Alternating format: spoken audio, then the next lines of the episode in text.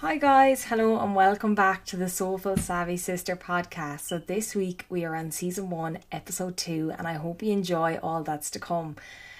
Earlier, um, this year, I sat down with Tess Wicks and we discussed all things life, business, personal development, finances, etc. And what inspired me about Tess's story was her certainty within herself throughout her life. You'll see as she discusses her journey the decisions she's made to date, and she's always been so sure that it was the right one for her.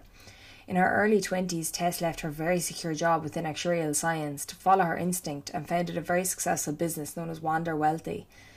Personally, what I thoroughly enjoyed about this conversation was Tess's foresight to know what it is she's always wanted and just to pursue it irrespective of societal norms.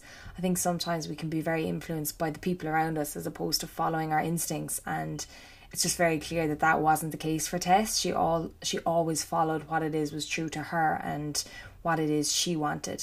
So she succeeded in building a life entirely tailored to her and she's currently living in Switzerland at the minute. She's left. She had left. She had been born in America, but left America to go to Switzerland and hopes to retire in Italy very soon. So, on that note, let's get started. I hope you enjoy all that's to come.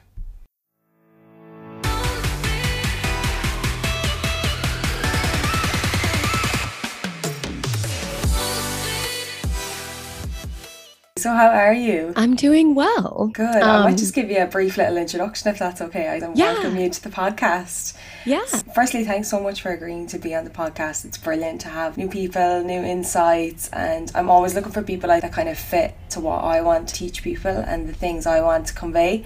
So I just, mm-hmm. yeah, I first, I suppose I came across your business actually online when I was on kind of my own financial journey because I had actually done finance in college, but mm-hmm. I'd never really been taught how to apply it practically. So I was doing mm-hmm. a lot online then and seeing like how the information actually applies to real life and when it comes to investing and everything else. Mm-hmm. And that's when I came across you then and the Wander Wealthy business that you've set up. And I was, yeah, I was really interested by your story, really, how you'd left actuarial science and gone and just set up your own business and really went out there into the unknown. How did you come about that and how did you come about setting up your own business and deciding to leave? I mean, deciding to leave was probably the hardest decision I've ever had to make, but also set me in the right direction. And I didn't really decide to leave because I knew I was going to build this business. I had no idea what I was going to do, but I just knew I was I had followed this actuarial path since I was 18 years old when I chose the major in college and had no idea what it was. And for those of that are listening that might not know, it's kind of like the combination of statistics, um, mathematics, and finance, and being able to place a value on the probability of usually something bad happening, like someone dying or a car crash. Um, so yeah that's kind of what i learned throughout my process and i committed a lot of time to it and then i got into the world of being an actuary and i was kind of like don't think this is actually a good fit for my personality and for even like the corporate environment. For me it just didn't wasn't a really good fit for what i wanted for my life. So i had lived with a a roommate at the time who was an independent consultant and kind of was able to make her own schedule and make her own money um, you know, in the sense of she was in charge of what she made on a weekly, monthly, and yearly basis. And I understood that risk, but I also really craved that a little bit more of that flexibility and that freedom. Yeah, so, I can imagine because, like, obviously the path you were on had such certainty around it. Mm-hmm. And then I think that's the crossroad a lot of people are at that and yeah. that is why they choose like maybe courses that aren't that suited to them or they end up going down paths that eventually they're like, what am I doing here? Because that's it. They choose because of the certainty as opposed to like following their personality and what it is they actually enjoy. And then yeah. some people don't know how. I can imagine even the self awareness you needed in yourself to recognize this isn't for me. Like that yeah. was huge. A lot of people don't come to that until they're much much older like you'd often hear stories of people with like kids and at like 40 and just thinking this isn't for me you know? Yeah. and it's very hard then turn it around like you're so lucky in that you were so young when you came to your realization. Yeah and you know i had a lot of support around me and even just my roommate who was able to kind of point out like there's something going on here. Like you don't seem that happy. Um, and and that helped me be able to kind of reflect on where I was in my career and make the decision to leave. And I had a lot of privilege as well to make that decision. I know we're going to talk about this later, but um, I already had own, ownership in a condo at the time and i was able to leverage that to help cushion myself in making this decision and um, a lot of savings and so that helped me more confidently go out into the unknown without any plan but i don't always recommend that for everyone yeah, do as course. i say not as i do i think it's always the story it's interesting that you talk about um, your roommate at the time, or like, you know, when they say you'll become a product of what you surround yourself with, mm-hmm. like that was obviously huge in your life then and rang so true when it came to like your roommate and coming to that realization of the change mm-hmm. you needed to make. Mm-hmm. Yeah, I think um, I was lucky to have, we actually met at a sort of like a business conference for young professionals. And we knew we both were going to be moving to Chicago. And I didn't know anyone else really who was living there. Maybe I had a couple friends from university, but it was really kismet that we both decided without really even knowing each other that well, like, let's live together. And then we were able to, um, you know, really bounce ideas off each other and inspire each other to do things that were wildly outside of our comfort zone. So that was great. I know. It's cool. Like I was the same when I was in college, like and you move in with all these random people and like like that it can go one or two ways, but like you can be very uh-huh. lucky then in the people you meet by just yeah. taking that chance and moving in yeah. with people you don't know. And I actually I came across in your story as well that you mentioned like some mentors you would have had in your life. Again, that comes back to like the people you surround yourself with and the information you choose to absorb and listen to. Mm-hmm. So like how how big have mentors been? I know a lot of what I would refer to are like I find podcasts a great bridge and that's why I decided to set up this podcast for coming upon people and their stories and mm-hmm. using them in creating your own journey. But yeah, how how big have mentors been in your life and what have they done for you? Yeah, they they have been huge. I actually I don't know why I just thought of this, but when I was in college, I was doing like one of those mock interview things with some professionals that had volunteered their time to come down.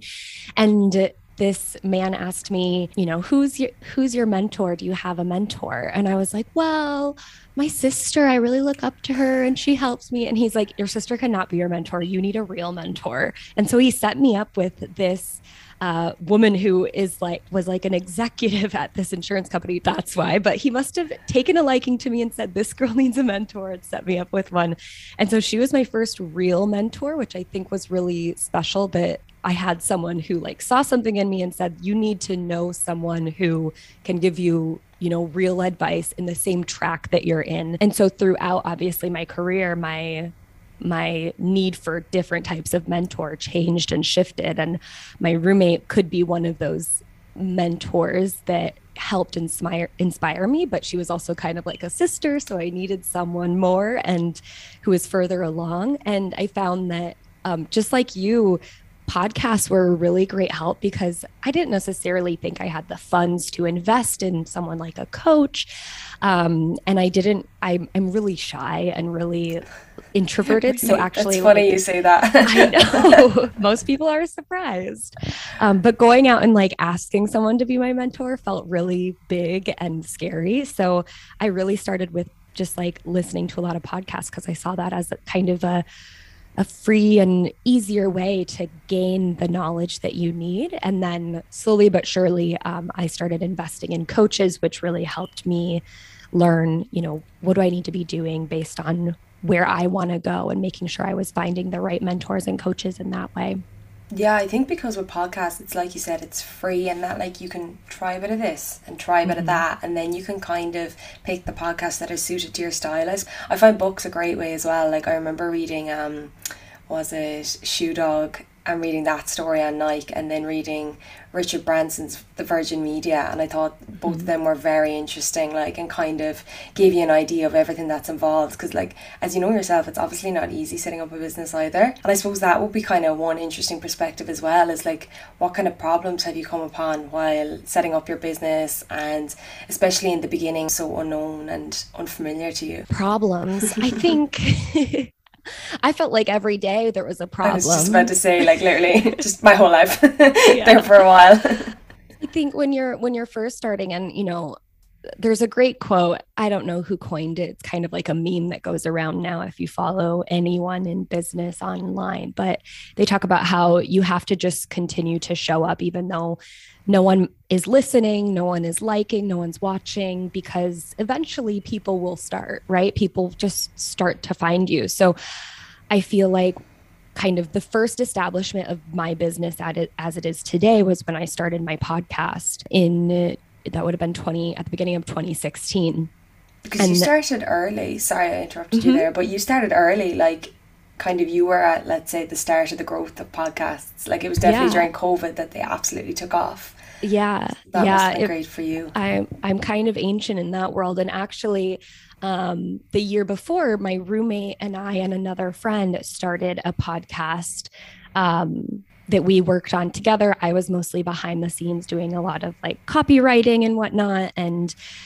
editing of the podcast. And after about a year, I was like, you know, this is kind of, I want to start my own things. This can be a one person job. I'm going to exit this and start my own, which is another thing that gave me that confidence and that, you know, at least the enough confidence that made me feel like, okay, I can do this too. Um, so starting my podcast was kind of the first thing for me that I I did it more naively and without a huge plan. And I think on one hand that really helps because there's no expectation behind it. So then you're not so glued to like all the numbers and how many people are listening and who knows about my podcast and who's gonna eventually like buy something from me or when am I gonna get sponsorships and all of that. And um that helped a lot in the beginning. But in terms of problems, like those are the types of things that I think come up earlier on is less the technical problems are easy to solve. The like, how do I do this problem? Those are easy. The hardest problems that anyone faces will face in especially the early stages in their business, but even later on are like the internal doubt that pops in your mind and the questioning of should I keep doing this and is it even worth it and is anyone getting anything out of it and um, those are the the hardest and biggest hurdles that um, you have to overcome as a business owner because like you're kind of your own worst enemy in that sense. It's very interesting you say that because that's where I believe like the bridge comes in my podcast between soulful and savvy because it's just like all the personal development and the growth. Like i don't believe you can do any of the savvy side of things without having that behind you and without mm-hmm. like because confidence is huge. Just like you said confidence and self-belief are massive. And i mm-hmm. think like definitely growing up i think everyone struggles with them. Like it's very normal. Um, but it isn't until you find them and you find that within yourself then that you feel like you can do things like leave your job and set up a business or you can you know you can really do things that are authentic to you and you can recognize what it is that's important mm-hmm. to you and your values and all that yeah there's mm-hmm. a there's a lot to it yeah i think what happens to a lot of especially my clients who I work with, you know, I work with all money coaches these days. I have still some personal and business finance clients who I help on the financial end, but now my business is mainly focused on helping those money coaches and we're all so analytical and like typically the overthinking type. And when you when you go from like naively setting up this business and you know there's those four quadrants of you don't know what you don't know. So you're really just kind of excited about it and naive about it and getting things started. And then when you start to go into that quadrant of you know what you don't know then you start to really overthink and overanalyze and that's where that doubt creeps in. And you need to build that confidence so that you can get to the point where uh, you don't know what you know and then you you what is it? You i don't know. You don't you know what you know and then you don't know what you know because it's so natural and you're just kind of able to show up without wondering like is anyone watching? Because typically that's when you also have the the validation from others who are saying, you know, thank you for producing this. Thank you for doing what you do. I've, you know, made a million dollars because of you. Um, and that's great. yeah, it's interesting you say that actually, because you'd mentioned it earlier as well, like about the focus on number. Everyone is very social media driven these days and like focused mm-hmm. on the followers and who's listening and who's watching and all that. First of all, maybe actually if you wanted to explain your business a bit, because I know I had mentioned it at the start, but I think you could do a much better job than me on what it is obviously you do and what you've set up and what you've created. Yeah. Yeah. So I'll explain it in the sense of how it's evolved because it started out i started my podcast as a personal finance podcast and mostly i started interviewing other personal finance experts um, only women because i really wanted to create a space on the internet for women um, because I, you know this. I mentioned this in um, my like very long story of how I was listening to podcasts by Lewis Howes and Tim Ferriss and a majority of the people. They also interviewed were men and those are more business but i was like there needs to be more women here. Totally. Even today. hosting like 2021 there's so little or 2022 now there's yeah. so little women like out there in comparison totally like that's mm-hmm. what i mm-hmm. find like that all my sources for information are very male dominated because that's yeah. what's emerged and that's what's out there and even the yeah. exposure like they they get so much more exposure in comparison mm-hmm. this this isn't like anything against them like obviously there's people I followed and they're amazing like right. Gary Vee and Steven Bartlett I'm obsessed with them um, but like you said there's just and I don't know why that is. I'm not too sure. Yeah. Like I don't think there's any real reason behind it. But I think as well, like you said, the overthinking side of things, like women definitely have a tendency to self criticize more and that they make it like in a way harder for themselves and it's it's not easy because that's how our minds operate but right um i think i think slowly but surely definitely more women are emerging and becoming more dominant in the field. yeah, absolutely. Yeah, that's that's spot on. So yeah, I I started my podcast in that way and then for many years I ran it as personal finance and I started then creating my own coaching business which took me a very long time to build because I had my own self-doubt of whether I could do it and whether it was sustainable. Um, and made a lot of mistakes along the way, but then finally found my groove and was able to bring that to a place where I could make a full time income doing that. And then throughout that process, a lot of you know, I started attracting a lot of other financial coaches and and women in finance, but also some men who were following along and seeing what I was doing and asking me a lot of questions. And I thought, you know, there's nothing really out there that helps people figure out how to become money coaches um, and how to do what I'm doing. I mean, there's certification programs, but they typically focus on the what, right? The like, you know, what is a budget, and here's how you um, help clients put a budget together and implement it into their life, but a lot less on the business side of things. Like, okay, how do you actually get clients and how do you actually market yourself online and how do you actually, like, can you even charge for this? And so, that's where I really wanted to focus um, on helping my fellow money coaches. And that's where now my main business is really focused on that. But um, I still have some individual, you know, traditionally employed personal finance uh, clients as well as entrepreneurial clients where I help them with their the business side of things um, because I still just absolutely love helping mostly women. There are some men, but mostly women on their their finances as well. But yeah, that's yeah. my business. It's actually very interesting you say that as well because let's say the, the degree I would have done would be business and then I would have majored in accounting and finance. But like even in terms of the business side of things, there's so little done on entrepreneurship, which essentially you would think would be the course in which you would get the most out of at least when it came to entrepreneurship but like like that there's very little done on like selling yourself and cost and like setting up a business model that's sustainable and that the cost is right and the marketing is right and you know getting all the background noise sorted essentially and set up mm-hmm. And how how would you find that like what would you find is the best medium for growing your following and how would you have grown like a loyal customer base throughout your years in business, especially mm-hmm. because it's such a niche market. Like like you, as you describe yourself, you're a money coach for money coaches. It's yeah. very niche, so I can yeah. imagine like it's hard at first to find a target market, but then once once you find what it is that works for you, it obviously yeah. works wonders.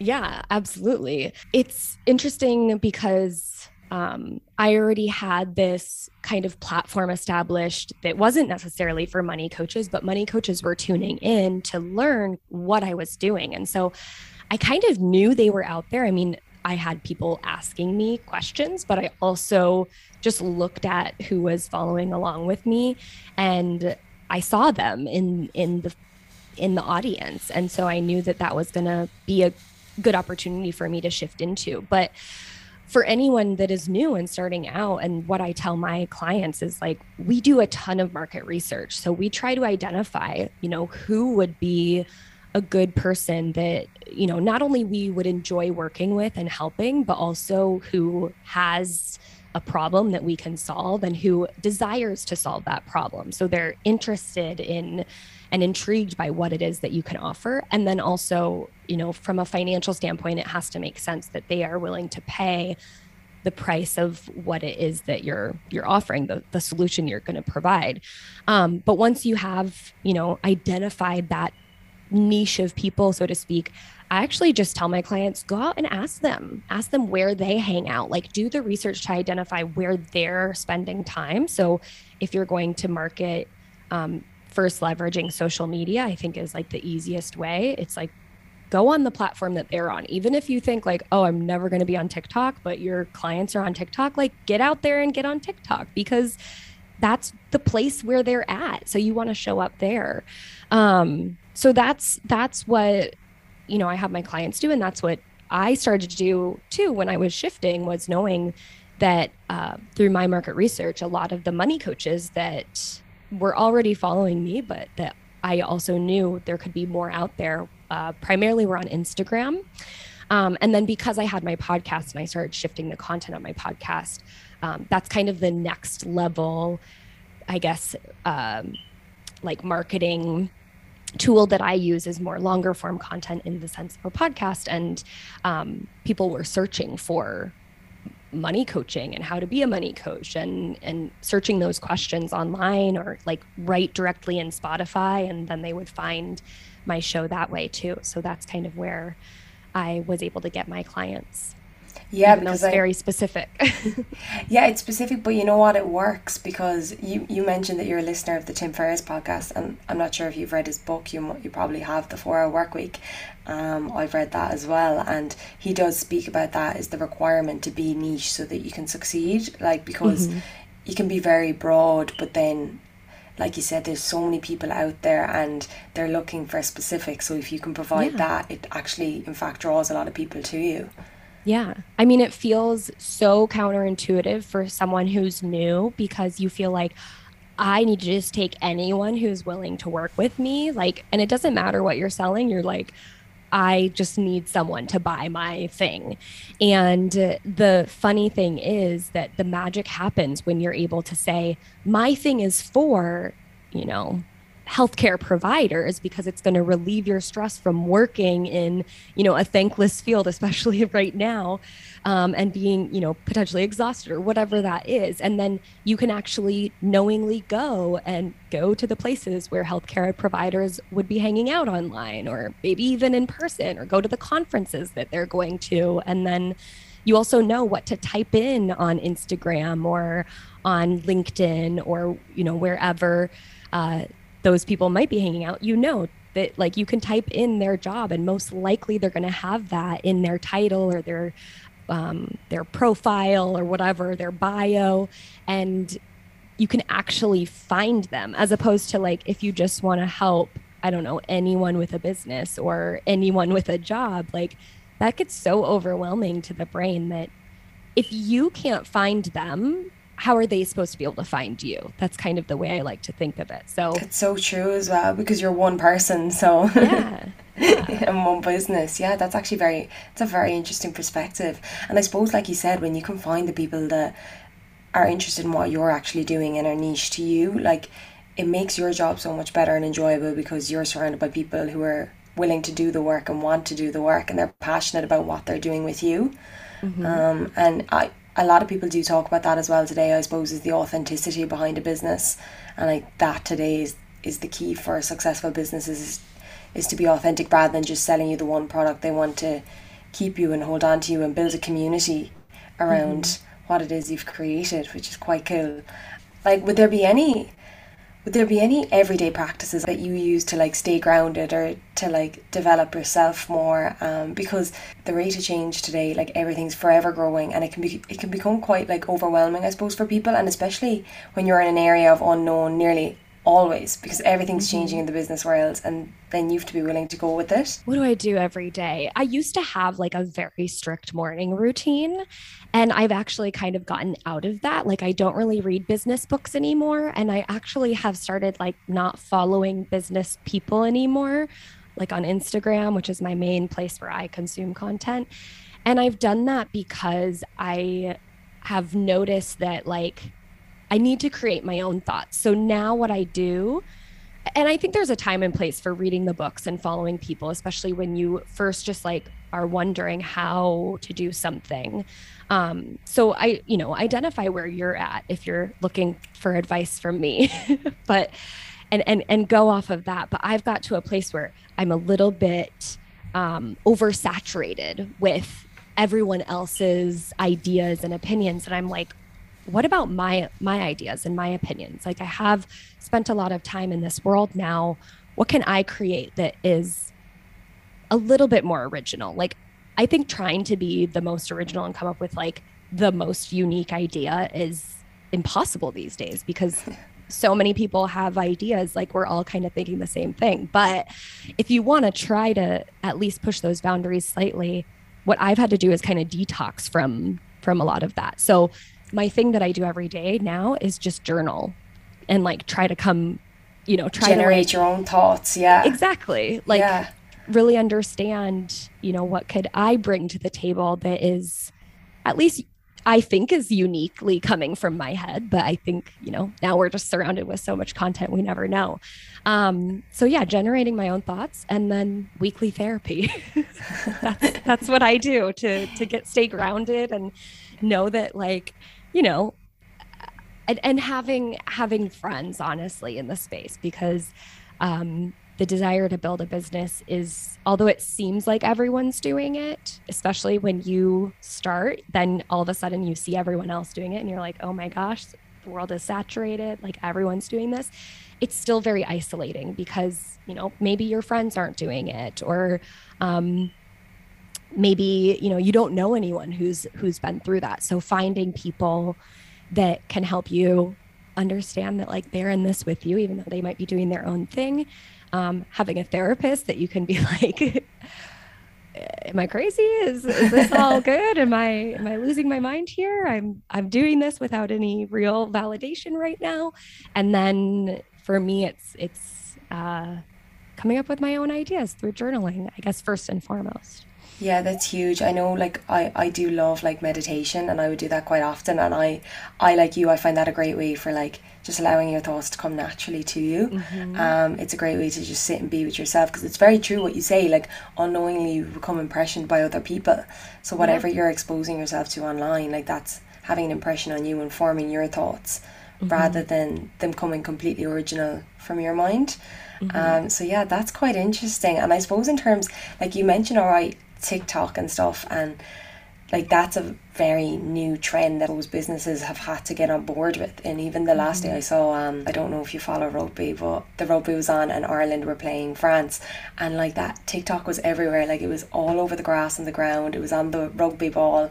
Like you know what I mean. It's really starting to dominate, and businesses, whether they like it or not, have had to get on board. How do you remain like at the front of trends, and how do you make the decision what ones to pursue? Because you could always yeah. be going after new things, but at the same time you have to do what's efficient for your business and what's going to work best yeah i mean i have a very different idea as as a small business owner because there's a there's a big difference between you know a brand that has a huge team and they can be everywhere and then if you're kind of a one man show or maybe you have um, a va but you still have to really focus on where you're going to get the best return on investment of your time. And so for me, um, you know, a majority of my clients are still on Instagram and haven't made the switch because they are of the mindset of, I don't want to be on TikTok. Um, and, you know, on my end, I'm like, but if your clients are on TikTok, you should go. But I know that a majority of my clients haven't made that switch yet.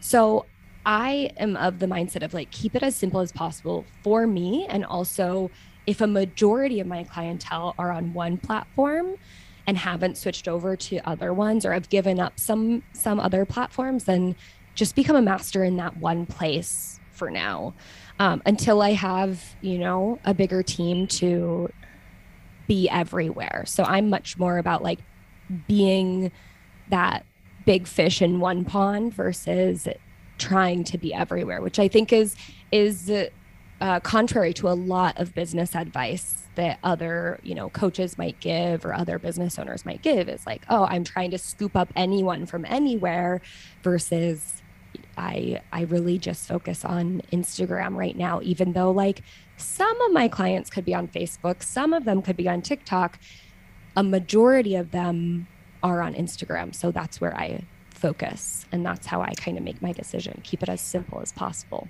yeah, it's very true. And like that, Instagram's been around a while. So the likelihood is if you're on Facebook or TikTok, you're still on Instagram.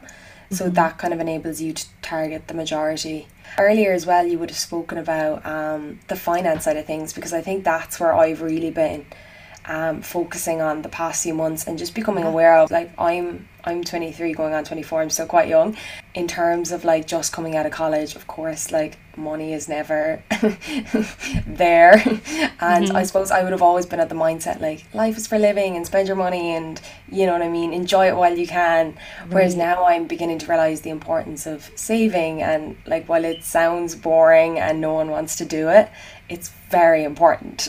Right. and I know it sounds so basic, but as well, beginning, like you've so little money, it's very hard to do. So mm-hmm. I know, mm-hmm. um, in terms of you, like, how did you, when you were setting up your business, implement the financial skills and the finance side of things to ensure mm-hmm. that you had the money there and available when needed? Yeah. I mean, I think it beca- it came about even before my business.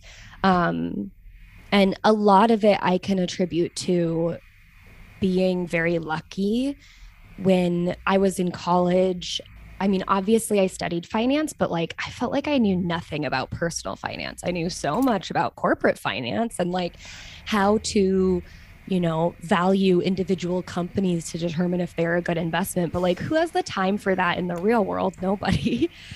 if you have like an, a diff, another full time job, if that's not your full time job, so you know on on that end i felt like i didn't know a lot but what i did know was some really good lessons from um, you know some public speakers that came to our school and had very serious talks about like putting money away and how to get started with investing. Um, and I had a really good influence in that my oldest brother uh, is a very frugal person and loves to also tell me I'm the youngest of four and he's the oldest of four and he knew that I was probably most susceptible of that of this because my two middle siblings are like vi- like huge spenders um, and have always been. But then my, for whatever reason, the oldest and the youngest, we've been like the most frugal. And so he loved to tell me all of his ideas, and he'd obviously been through all the things. So when I was, you know, 22, he was 29, turning 30, and he was like, yeah. "You need to set this up. You need to put this in place." And so I had a lot of, you know, that good influence of just knowing like set money aside for a rainy day because anything could happen or you know get started investing early because the value of compound interest is just you know this magical wonder of the world that I maybe I didn't necessarily understand it but I was like I want to be in on this. Like I don't yeah. want to be missing the boat. If if my older brother is investing it must mean and like all you know i think also as a young woman coming out of college you're like all the boys are talking about this and for whatever reason they understand it and maybe i don't but i'll figure it out but i'm still going to get in on it for now.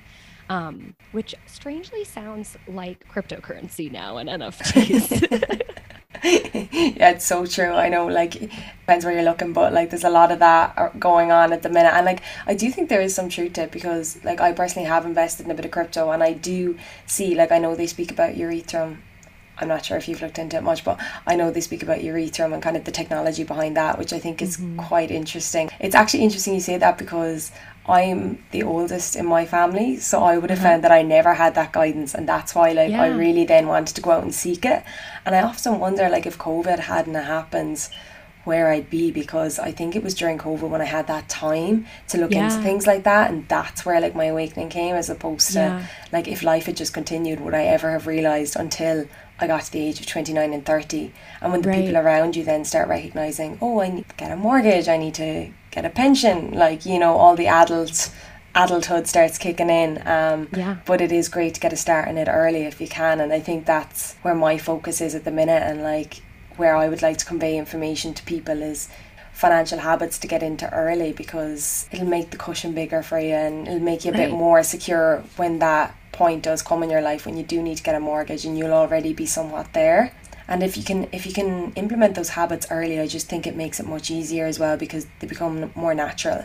As you yeah. do it over time of course like it becomes easier then to invest yeah. and to save. It just becomes second nature as opposed to like something you're forced to do. How do you find then that would have built in your business and like impacted you i suppose both personally and professionally? I mean habits are a huge thing. And this is what i what i share with my all of my clients, but especially the ones that I coach on the finances, is that you make a really good point about having time. So it's the two things of like, oftentimes we don't take the time to slow down and recognize that a lot of the reason you might be in the financial position you're at now, like if you're listening and you're like, I need to change things, a lot of the reasons you're here isn't necessarily because you're bad with money or because you don't understand it or because you know you're just you're just a spender. It's like it's the habits that you have. And if you slow down and take the time to understand like what are the the decisions i'm making every day where i'm not slowing down and going is this really something i need now or am i needifying it? Like i don't actually need it but i think i need it. And it's because you know we don't give ourselves time to really sit there and see like oh this is something i can have in you know next week or next month when i've set that money aside for this thing. Um and all of that is behavioral like so much of my clients money situations that they want to get out of is something that happened behaviorally rather than like oh you were just real you know you just didn't understand this or or um you know you're you're not making enough money or whatever that is. So habits are a huge thing and and understanding the behavior and then having that time to kind of slow down and go like covid it's a terrible thing but having that forced quarantine where like you can't eat out and maybe even for a week you couldn't even order takeout it's like pausing for just that amount of time allows you to get ahead and think and then decide what you want to do with your money as opposed to always making those decisions and then just having to keep up financially. It's so true, yeah. It's just conscious decisions, like, and yeah. I found that has definitely been one of the biggest influences in my life. Would have been social media in a way when you're seeing, like, I would have had all the apps, you know what I mean, for all the different mm-hmm. clothes shops and whatever else, and then unknowingly you're actually clicking into the apps, having a flick through, and putting things into your basket, and it's all done so unconsciously because you're so used mm-hmm. to having done it for so long yeah. that it's only when you stop then and put that filter in and force yourself to think for a minute and take a pause mm-hmm. that you can be no maybe not this week you know what i mean mm-hmm. you've spoken about like the influence of your brother from when you were young so do you think your attitude would have changed a bit towards money maybe as you'd have gotten a bit older and you needed to be you had a bit more responsibilities and stuff, or has it very much stayed the same because of his influence that you've always been good with it and you've always had that mindset? I mean, for the most part, it's stayed the same in the sense that I've just always wanted to make my decisions like think through something and then kind of save up for it as opposed to I just never wanted to feel like I was playing catch up and i i just had that kind of subconsciously like I was probably brainwashed by my parents and by my brother. Um, but again, that's what helped me kind of set up the habits properly before I started making money. But anyone who might not be there and you're you know if you're finding yourself in this hot water it's really just finding a place where you can pause that might be the biggest money leak for you and saying okay can i just go without for a week or a month so that i can you know actually have money ahead of time as opposed to always trying to pay it off you know last minute. So i'm still of a very similar mindset like whether it's with my business or in my personal life and your original question was about like how has this helped me business wise was really just again making those decisions of i'm going to have some savings before i go into business. And then when i go into business every dollar i make i know i need to owe taxes on it. So i'm going to put a percentage aside for taxes and not touch it. But i think you know i attribute a large amount of that to being able to know what I'm going to do ahead of time with my money and and kind of bucket it like that. And then also having the discipline not to actually touch that money. So, you know, if you're setting money aside for taxes throughout the year, you're going to be sitting on a big chunk of money that you have to decide that is not my money. That is, you know, the country's money, the government's money because it's the only sure thing in your business that if you make money, you're going to have to pay that. You might have to not have to pay all of it, but better safe than sorry. Um, so those are the things, you know, from a personal standpoint, I kind of made those decisions ahead of time. And I've always kind of stuck with that because I just think if you look at, if you zoom out and you look at life on the personal end, you have to, a lot of us have to be responsible. And at least in the States um, where I'm from, like our pension plan isn't great. We don't have like a really solid, uh, for us it's social security where you're going to retire and you're going to make you know almost as much as you made in your full-time job like you're going to get a fraction of that. So you're really responsible for saving that. And i think i had that forethought to go okay just like in business a percentage of this isn't mine. I think on the personal end i thought a percentage of this isn't mine right now because i have to take care of you know grandma tess who wants to be living I don't know where, but like on a beach somewhere drinking martinis. So I had to take care of my future self before I took care of my current current self. self. Yeah. yeah. And that's it's actually very interesting what you say about taxes as well because I know not enough people think about that and like it's obviously so important when beginning a business that you forget like you're doing your own return at the end of the year so like it's up to you to ensure that that money is there as opposed mm-hmm. to like definitely as an employee it's a great benefit in that your taxes are looked after for you so you don't have to worry mm-hmm. about that like you get the you get the net income at the end and after that then you've nothing to worry about. Whereas when you're self employed, and I suppose enough people don't consider that because a lot of people don't have the knowledge in taxes, you have to be able to pay that bill when it comes at the end of yeah. the year. yeah, I think you know, again, going back to like making these decisions about what you're going to do before you do it and like having that time to think about it and then building the habit to actually do it. You know, with taxes, also, I just developed this fear of ever owing money to the IRS and the uh, in the US's case. Um, so I was like, there's no way I'm going to be in that situation. So I'm going to set money aside. And in the sense on the personal side, you know, it's a mixture of both like, there's no way I'm going to leave myself high and dry when I turn 65. But also, if you look on the side of like debt, you know, debt is a huge problem, at least in the US. And I know, um, in several other countries here in Switzerland and where my husband's from in Italy, they're like, wait, you can just like put things on a credit card and never pay it off. Like, we wouldn't have credit cards in that case. Like, you're not allowed to have a credit card if you do that here. So, they don't quite understand it. I'm not so sure about Ireland and how it works for you. No, it's very um, similar to Italy in that like people just wouldn't have credit cards. Yeah, well, yeah. I, unless that's just me, but I'm pretty sure it's most people, like a lot of my friends and stuff. Yeah. And if, if they do, like the limits are quite low, you wouldn't just be granted excessive right. amounts of money, like. right, right, yeah, and and in the U.S., it's a vastly different world, and so, again, I kind of made the decision from the early age that like debt scares the shit out of me. I'm sorry if I can't curse. No, um, okay. and I don't want to like it's just not an option. And and I do recognize that I come from a very privileged background of being able to make that decision. Um, I didn't graduate from college with debt, uh, which is already just like such a privileged place to be yeah. in, especially in this day and age.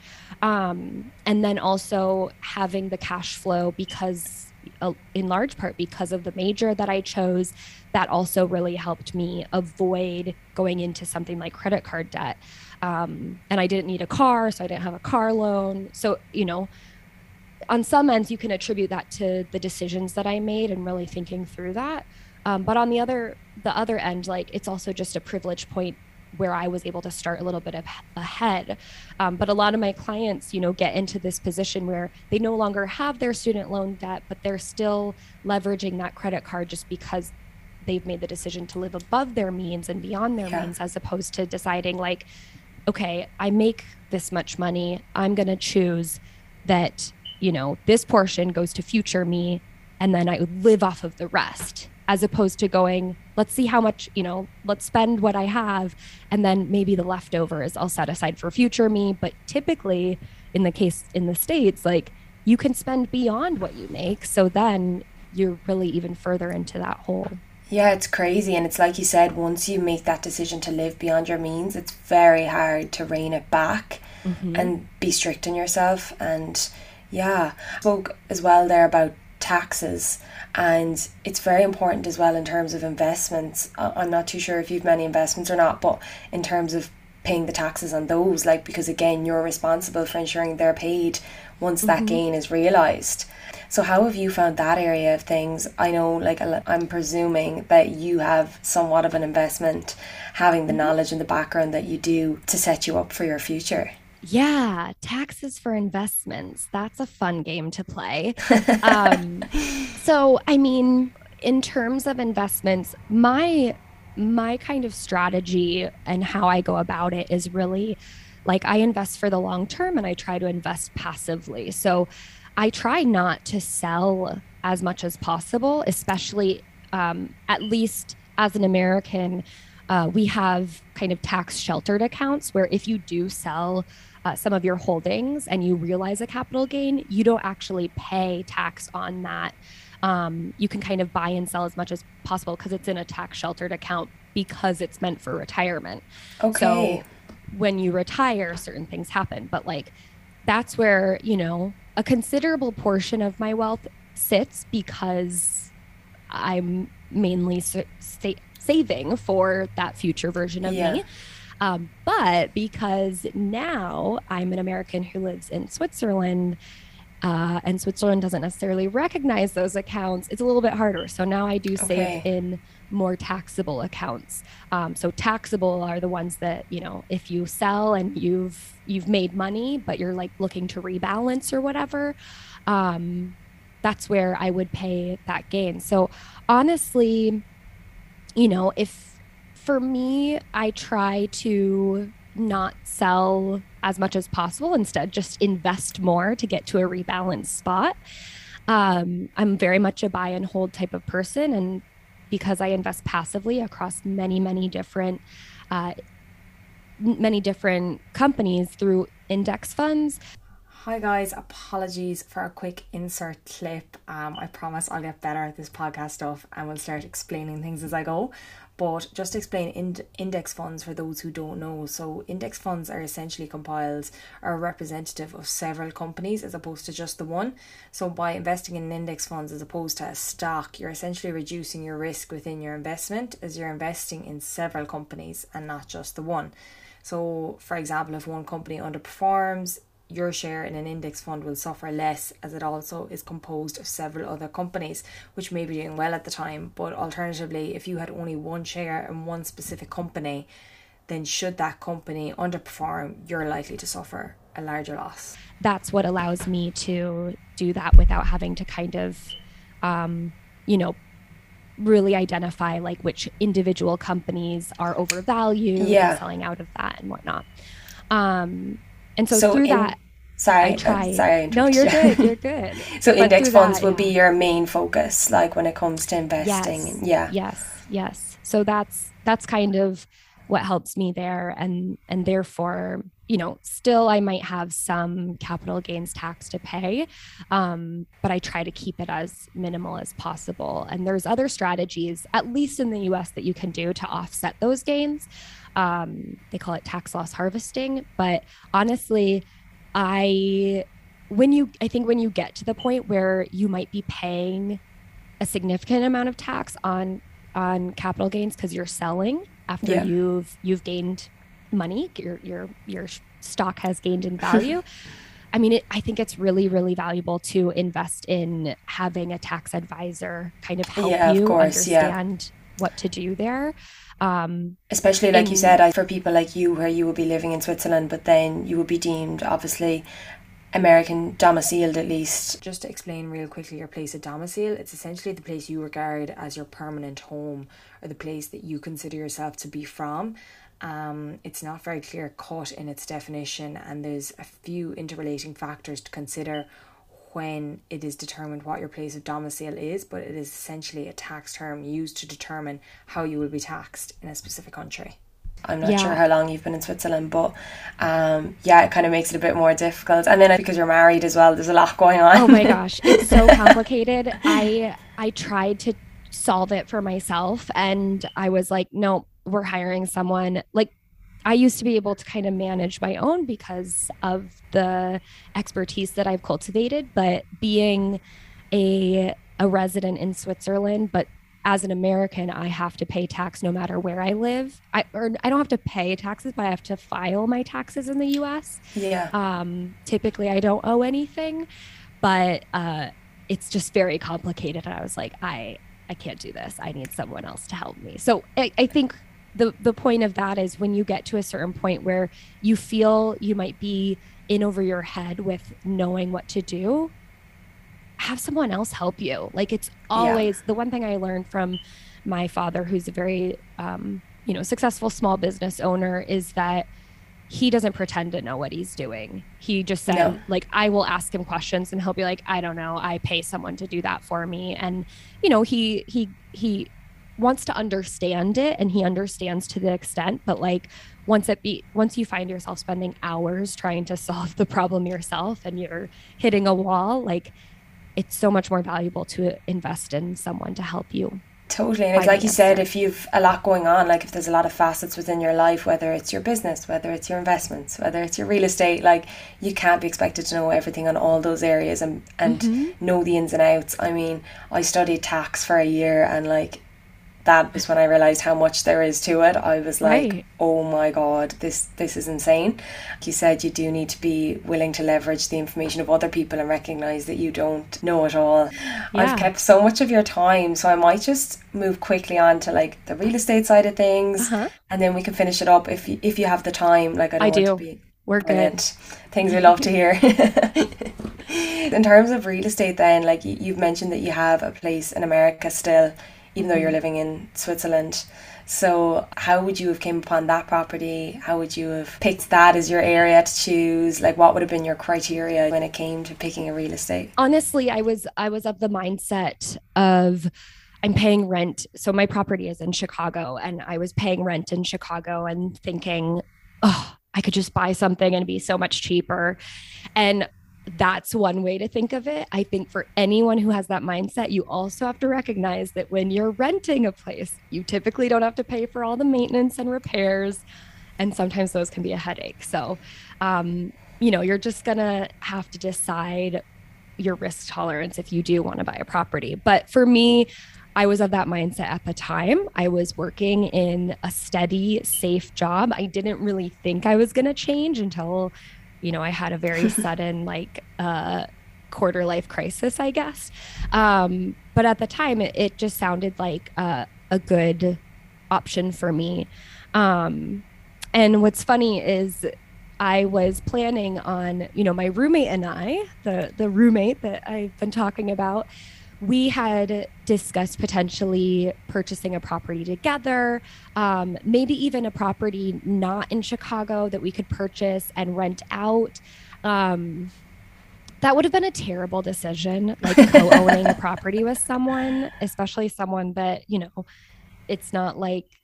I, I think even co-owning a property with like a partner could be difficult. Um, but it would have been a terrible decision for me because of very many reasons. So that changed quickly, and I decided I want to buy something myself, and then you can pay me rent, and it won't be astronomical because, like, I knew the math would add up. But that was that was the decision that went into it. Was we're living in Chicago. I think um, I could take that risk in buying something, um, and then I can, in a sense, live for free, if not almost free, and my roommate can live um, without paying the large amount of rent that we were paying previously. So that was the initial decision, and then honestly hired a, a an agent to help me look, and I had kind of my criteria, but also I was 23, 24 years old, 23 years old. Um, and I had no idea what I was doing. And I don't know why, but my parents didn't give me any advice. Like, they're very sound people, but they did not like be like, "Hey, maybe you want to think about this." They were just like, "Yep, live and learn, go for it, whatever, do do you." Sometimes that's the best way, though, isn't it? I know, though, when you're buying a house or buying an apartment or whatever, it's a bit more overwhelming because obviously it's a big commitment. It so you like to have a bit of advice and information behind you. But like you said, you did the right thing and got an agent because it is like there's a lot to consider there too. It's not just a matter of I know at the minute like they talk about a lot of houses being overpriced and you know what I mean. You're paying a mm-hmm. lot more than what you might get should things go wrong. So you took the initiative to do that and just go out there and get your apartment because I think if like you can do that early, it's huge in terms of your later life. Like you have a constant income now coming in of like rental income from someone else who's living in your apartment, but you're you're living in Switzerland. yeah.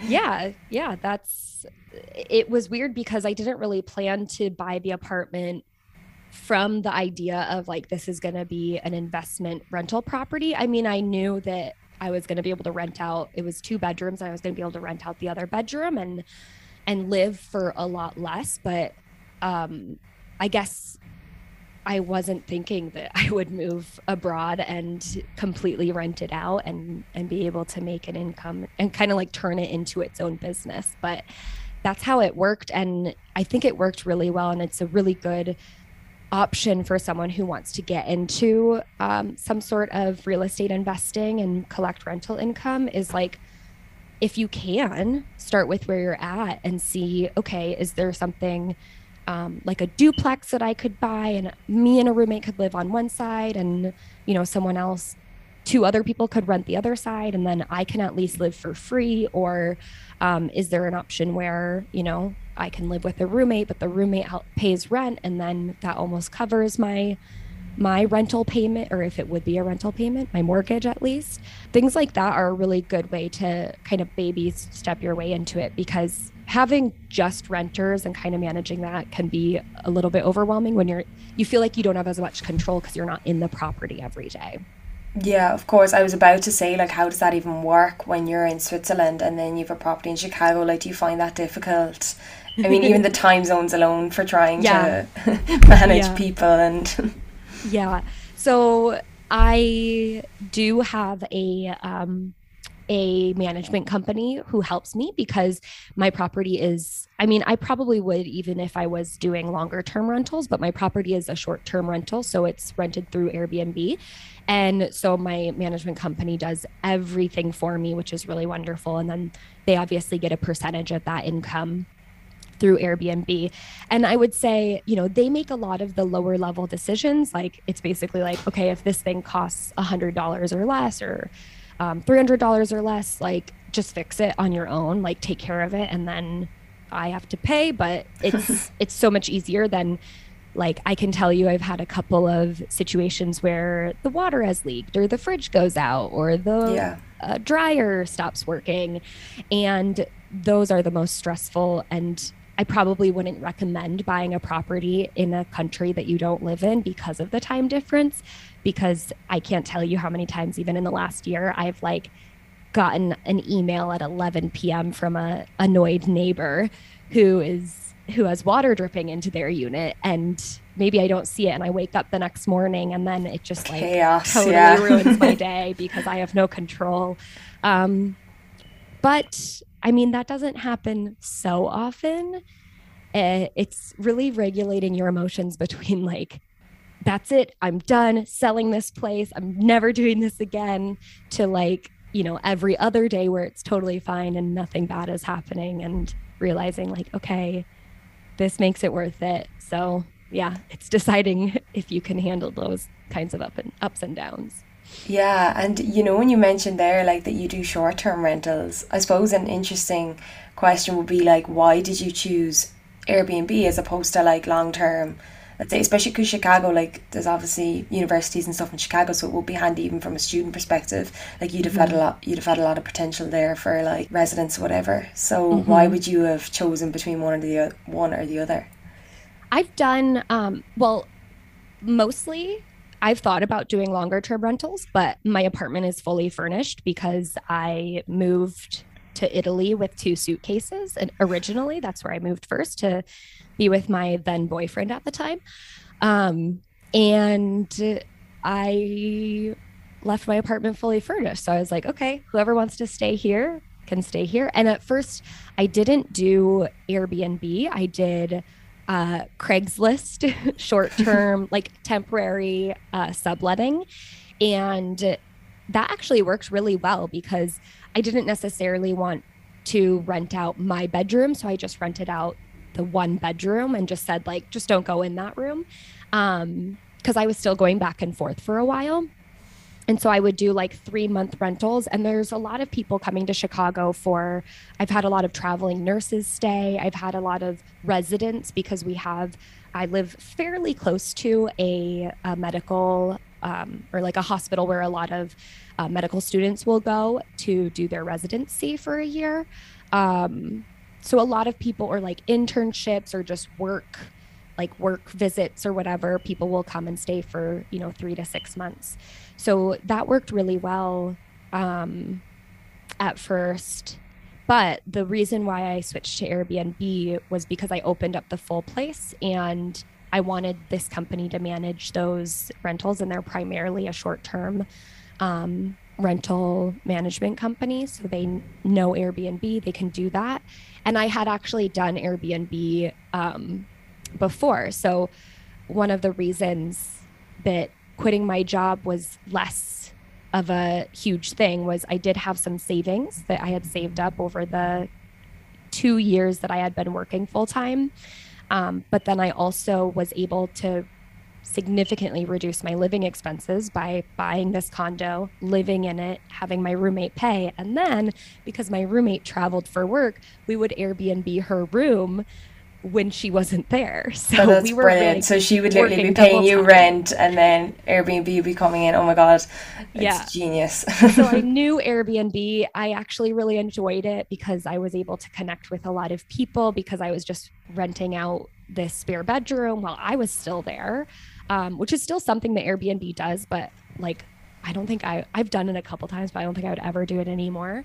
Um, but it's a you know uh, people were always like you're a single 20 I don't know 24 25 year old at the time like what are you thinking and I'm like a majority of people are really good people like I don't know, I know you hear true. the horror stories yeah. but you have to realize that like those are one in a million um, and I really enjoyed doing that so I know. We were I think side hustling. and you're obviously living in Switzerland now. Like, do you hope to stay there? Yeah. Like, do you enjoy Europe, or do you think you go back to America at some point? Or yeah, I I love Europe. Um, I always thought I would live here for three months or three years, maybe. Um, no, I think originally I was like three months. I'd love to live in Europe, and then I met my husband, and now I think I'm stuck here for forever, which isn't so bad. Yeah, definitely um, not a um, bad complaint. exactly. So we are in Switzerland now because of his job. We do have a dream of retiring early. Uh, maybe in the next five to 10 years, just depending on, oh you know, how life plays out. Um, that's a big dream of ours. So that's kind of our joint, we have a very joint investment goal. Um, and, you know, we want to retire in Southern Italy where the cost of living is very low, yeah. but that's where he's from. So it, it just makes, you know, it'd be kind of like moving, maybe not as, obviously not as drastic and maybe not as cheap, but like it'd be like moving to Bali, but we actually get to move to a place where the cost of living is very low, but we also have family and yeah, know, it's, it's, a bit more accessible to yeah, where you, so... you need to be in terms. I like to end the podcast on like a positive note and just something good for people to take away with them. Mm-hmm. So I'll ask you one last question and then we'll let you get back to your very busy life, I'm sure. um, so, what is the quote in life you choose to live by? The quote in, oh, the quote in life I choose to live by. I think the one that I've followed ever since I was a really, really terrible diver when I was like 15 years old. I was on the diving team without any like diving experience. I don't even think I could swim that well. Um, is feel the fear and do it anyway. Yeah. Yeah. So no, that's away. That's amazing. Well, thank yeah. you so much for all your time and being so open and honest. I've literally learned so much from you oh, already. Oh, and God, you'd so much to say. You've so much insight and knowledge in all the different areas, which is brilliant. Yeah, well, you know, I love talking about money and I'm an open book when it comes to business. So thank you so much for having me.